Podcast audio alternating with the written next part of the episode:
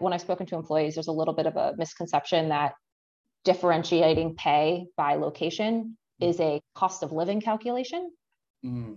But it's not. It is a cost of labor calculation, and they're a little different. They're they're directionally the same, but I think there's a fear that if an employee is based in New York and they move to Kansas City, where the cost of living is, I'm making this up, I don't actually know this, is like 40% lower, they think that salary range is 40% lower. Mm. That is not the case.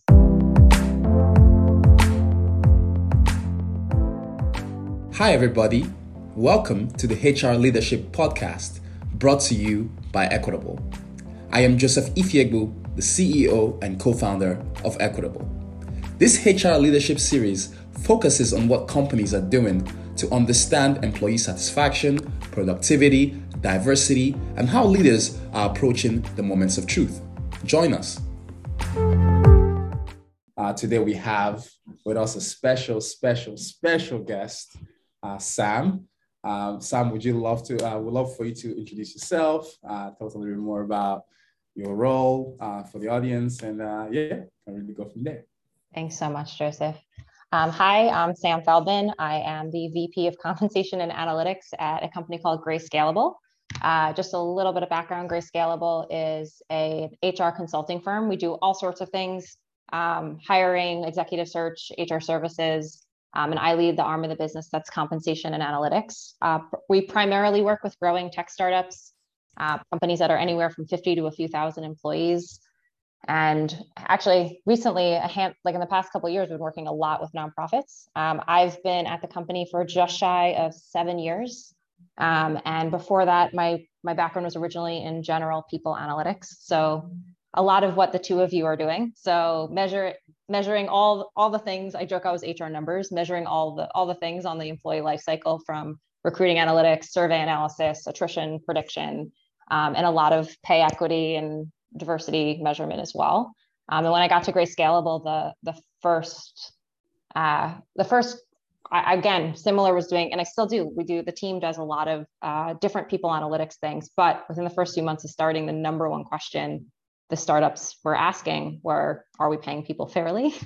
Um, and that it sounds like a very simple question, but over the past six years, that's turned into an end-to-end uh, compensation service of compensation design, pay equity measurement, uh, lots of communication plans and how that partners with HR. Uh, but that's that's what we do. What are some of the high level things that companies should decide or, or consider when this, you know decide to say, hey, look, we want to we want to determine a, a, a strategy uh, for our compensation. What are, at the at the high level? What are some of those things that they should be thinking about? Um, yeah, so huge question. um, but in general, like a good compensation strategy is a way for a company to get proactive, intentional, and consistent in their pay practices. So that might mean choosing what market data they're comparing them, like what, what industry they're in, what market data they're comparing themselves to.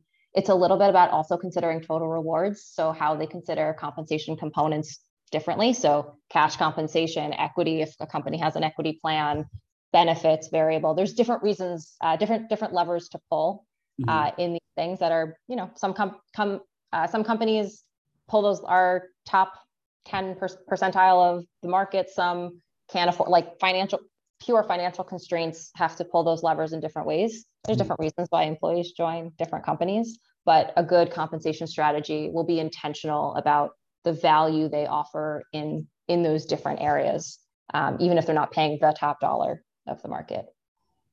Um, I will say also that it's a good compensation strategy is really about how um, is really about how you structure your compensation process. Like a lot of it, a lot of it, I would joke is just like how does pay change at an organization? Like getting really intentional about what's your promotion process, how does pay increase, what's your performance review process, yeah. um, and all of that. It's it's incredible. Companies hit an inflection point usually around like 40 to 50 employees, where it becomes where you've also hit with a lot of employees who have hit that 12 to 18 month mark who are saying like, what's next for me? How does my pay change? Um, and you want to get more intentional and proactive than just reacting to like candidate or employee requests for increases. And and you have to manage a budget. This is usually around the time when companies start to move to like an annual cycle or a biannual cycle of reviewing comp. But a good compensation strategy will allow you to be intentional and fair um, and communicate that well to employees um, about what it takes. And actually, I will say a good compensation strategy, as much as I'm, as the people on this call are data people, um, and as much as I'd love to just stay behind the spreadsheet and have it be all this is exact truth and data, it's a huge partnership with people management and HR and leadership of an organization to communicate effectively and pair any compensation program with a career development program. A lot of times people complaining about my pay is not fair. Sure, plenty of times people are paid unfairly, but I would argue most of the time that is, hey, I don't know how to move up. I don't know how to develop my career. I don't know how pay changes or how my performance plays a part in this. That's those are all like in really integral parts outside of just like, hey, are our compensation ranges tied to the market correctly? Mm. We've actually done some case studies where we've known that number before, done a full compensation design and communicate like communication rollout at organizations and watched that number like met like wonderful. We've gone from like 40 to 80% before of I believe I'm fairly compensated without changing, without any like major shifts to like people's pay. Just by being fully just by just yeah. by companies communicating well about like like for instance, like companies that are smaller in the market, like a lot of people, huge mis not misconception, but I would say a lot there, there's a couple data sets out there we'll say that like imply that if you're not being paid what a FAANG company would pay you you're being shortchanged right. um, and those companies pay the 90th plus percentile of the market. The vast majority of companies don't. And they have if you if you as a an employer or as a as an employee under, or a manager understand that like you can communicate effectively of like hey we're a company that's 200 people. This is where we draw the line in the sand. This is what that means. This is how we like this is our employee value proposition and our total rewards philosophy. We can guarantee you that all employees for their level for whatever however you're um, you know all the, the bullet points that go around what determines what someone's pay, paid.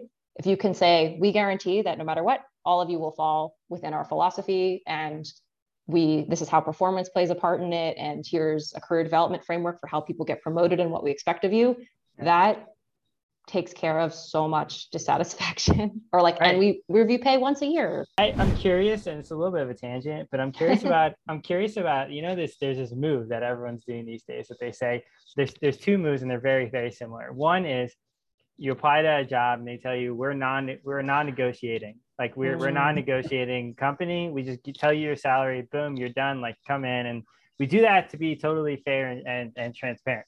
The second is uh, within a company paying everyone at the level the same, no bands anymore, right? Everyone at this level, level mm-hmm. five, level six, level seven in this job family. So you do still split it by job families. Right. You're paid. You're paid the same. There's no like you might have an engineering target by level and a corporate target by level or something like that. Exactly. Yeah. And but that's it. And paying everyone. So they're very similar in nature. It's just like one salary that why, why do why do bands exist? Oh my god this is such a good question. Um, because we have worked with a handful of companies. We because i was i would argue philosophically i and the, the team believes in salary ranges. Yeah. Um, they, they should be within they should be narrow enough that you can still manage internal equity but mm wide enough and i will get into why but like wide enough that people can progress in their career in that level and there can be some differentiation that's fair. But it's actually really interesting. We have worked with a handful of companies who have started out saying we want one target by level. And that works. That in I want to say it depends. There's some companies who manage that. It's usually smaller companies. Um, it breaks decently fast in the sense that the only way it put takes away a lot. What we find is after about a year, it takes a lot of all the pressure that would go on like raises. You feel like you've absorbed like it's like oh it's fair. It's all of a sudden put all the pressure on promotions and a lot of the politics and drama become on people get instead of like hey that person makes more than me that's not fair. It becomes that person got promoted and that's not fair. Mm. um, and that's not everything. What ends up happening actually a handful of clients is they start with one and then a year later they want a low and a high point for each of those levels. And now we have now we have a couple clients who have low mid and then now they have three touch points in it. Um, and then the issue though becomes like the reason i fundamentally believe in bands as a good practice for not it doesn't again i don't want to like prescribe perfectly for everybody but the reason bands work well for most companies that we develop design with is that within a level particularly as you get more senior within a level there is going to be a range right. of experience slight skill set shifts performance where you want to be able to differentiate between employees effectively. And that's what like there's I don't want to botch this, but like there's a difference between like equality and equity. Mm-hmm. And like in the same way of like there's one element of like it, it is there's an element of it's very fair to pay everybody the same at that level but then there's an element of like what if there are performance differences five three or five years of experience differences mm-hmm. that person knows three extra coding languages and or like there's there's right. little shifts in the market that you can't account for with that level of rigidity if that makes sense so there's this whole there's this whole switch you've seen certain companies say we keep paying for the role like software engineer mm-hmm. you make what you make um, and she's selling companies say no if you're moving here let us know where you move to so we can switch you see you know and then there's been some backlash in terms of oh are you cutting people's salaries like I would love to just get just get yeah. Like again huge topic. yeah. But I happy to break it down in terms yes, of please. Okay. Please. Yes. So first, slight history. I'm gonna so I for now I'm going to put some parameters around like right now I'm just talking really about like the US. Mm-hmm. Um, less less about like international markets. Yeah. Um, but first, I think a small like history part of compensation design, paying having a geo like a geography or local market based or metro area based approach to pay pre-pandemic was always a thing like it was it was it's it's funny because it you know post like this in this new remote work world it's become a hot topic but paying relative to the metro areas you're hiring in forever has been a natural part of compensation strategy so like even like two three years ago you could look at like all of like Facebook's job postings, half of them, half of the US ones were outside the Bay Area. And there, there's a reason for that. Mm-hmm. like there's when you're dealing with a company at that scale, and actually I used to work for companies that were thousands and thousands of people. Mm-hmm. Um, there are workforce planning, facilities, people analytics, finance teams, all doing that research to figure out what markets they want to be in Mm-hmm. And part of that calculation is like where the talent is, what the co- and what the cost of labor is. Yeah. Uh, so a team might open up that. That's why there's a lot of like, you'll find a lot of like e-commerce companies have a customer success or call center in like Tucson, Arizona, but their headquarters is in California or Minneapolis or something like that. Is like there is there are forever there have been labor cost calculations. Yeah it is just really that that also say it is very interesting the past two years though in tech the remote world has shifted things have shifted mindsets has shifted pay a bit um, in terms of how companies approach the, the geo strategy and then i think second what i want to talk about a little bit is like a couple just making sure i know we've chatted about this before but just making sure people anyone listening understands that um, i think there's a when I've when I've spoken to employees, there's a little bit of a misconception that differentiating pay by location is a cost of living calculation. Mm. But it's not. It is a cost of labor calculation, and they're a little different. They're they're directionally the same, but I think there's a fear that if an employee is based in New York and they move to Kansas City, where the cost of living is, I'm making this up. I don't actually know this is like 40% lower they think that salary range is 40% lower. Mm. That is not the case. When it comes to the tech market, relative to like New York or the Bay Area, the mo the the most that we've seen, like right now, what we're seeing in the market is like companies really aren't like let's say Bay Area based.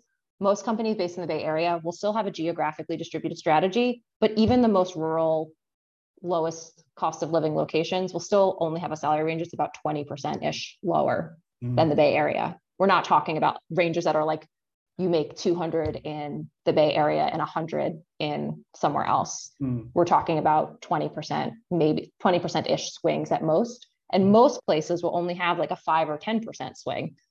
And when if you think about the fact that most salary, actually, fun fact, most salary, most salary ranges tend to be anywhere from 30 to 50% wide. That mm. means that most salary ranges overlap.